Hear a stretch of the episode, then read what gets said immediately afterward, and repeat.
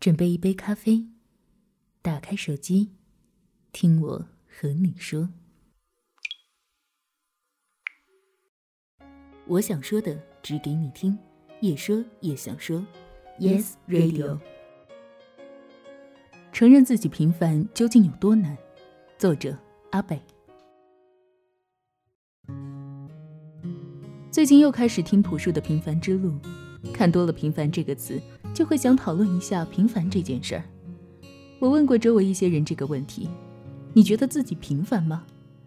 不少人支支吾吾，也许是有所经历。虽然承认了自己平凡的事实，也给我讲了自己的看法，但透露着一种对于平凡的抵制。有的人则坦然无比，承认平凡对于他们来说似乎不是一件难事儿。只有少部分人信心满满，拍着胸脯敢和你说：“我不会平凡。”我的人生也不会平凡。这类人总是有着异于常人的自信，无论对于生活还是工作，信念都更为坚定。听多了别人的想法，也会有自己对于这个问题的思考。我问过自己，也仔细思量过这个问题，只是最后得到的答案仍是平凡，尽管我并不情愿。其实对于大部分的人来说，生而平凡。我们真的平凡吗？如果是真的，那又怎么解释那些活跃在荧幕上的明星，或者那些为科学与人类做出重大成就的人？应该知道的是，在这个世界上有一种人叫做天才。天才智商异于常人。按照衡量智商的最初设定来看，在正常分布之下，真正称得上天才的人不到百分之三。即使放在我们熟悉的二八原则之中，也只能说明一点：绝大部分人趋于平凡。我们都是一类人，当然，生活也给了我们取得成就的另一途径，就是努力。通过努力，总能让平凡人做出不平凡的事情，达到不平凡的成就。但是，最终谁也无法改变生而平凡这个事实。人是会有抗拒心理的，任何加以强制或者形成压迫的行为，都会引来生理或心理上的反抗。这是一种自我保护，不愿承认平凡。究其原因，我想是因为我们不甘平凡吧。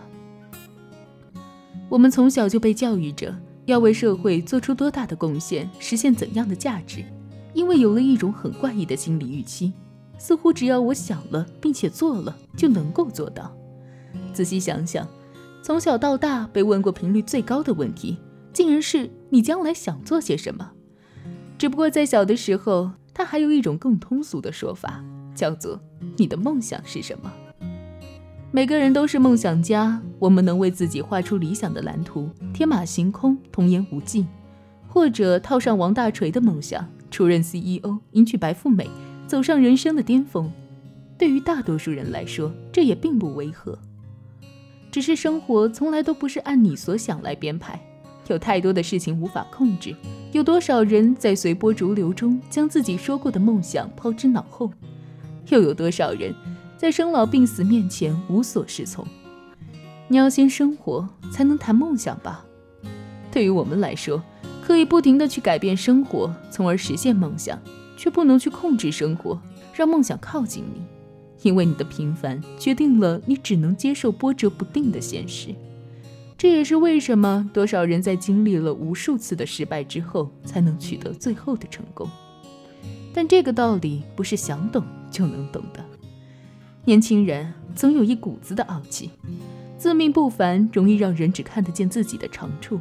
你脑袋精明，解题速度全班第一，你看着同桌苦思冥想也解不出题目，心里难免会有某种傲然的情绪在滋长。但换个角度，他做的话能甩出你十几条大街。人虽平凡，但各有长处，也各有短处。自以为是的人，殊不知自己正在导演着一场怎样的无知。只是承认平凡还是太难了。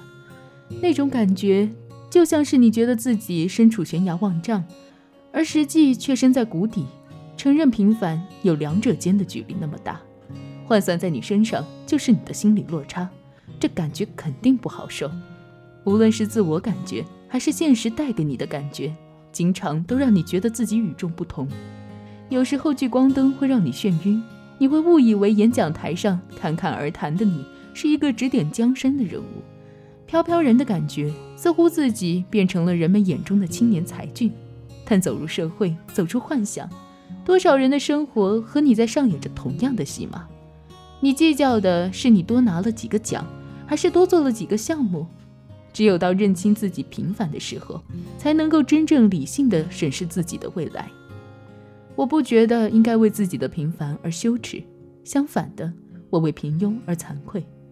平凡的人在平凡的生活中活出精彩，把每一天变成人生的一种点缀。平庸的生活只不过是得过且过，毫无生气。我的一个朋友虽然成绩一般，但从高中就忠于摄影，坚持着自学，拍了不少作品，也经常给一些朋友拍照练手。后来他踏上了旅行这条路，沿路边走边拍。虽然与不少人一样，在朋友圈满是他的各地定位。但我很喜欢他拍的照片。我跟他说：“你去到哪儿，我们所有人都能跟你看到哪儿。”虽然他和我们大多数人走的是不同的道路，但我觉得他的生活精彩不荒凉。也有另一位朋友，他的日常给我印象最深的就是他的抱怨，总觉得这个世界对他不公，做事也总是三分钟热度，游戏度日，烟酒半生。他的生活似乎只有一种灰暗的颜色。然而，在我想到“平庸”这个词的时候，他却成为了最好的诠释。承认平凡不容易，拒绝平庸也很难。在这个物欲横流、无处不充满欲望的社会，有时候走着走着就错了方向。怎么活出属于自己的人生，一直都是一个在探讨的命题。说了这么多之后，其实我在给自己的答案里也只有两个字：乐观与坚持。乐观是对生活的希望。坚持是对梦想的追逐，平凡而不平庸，与你共勉。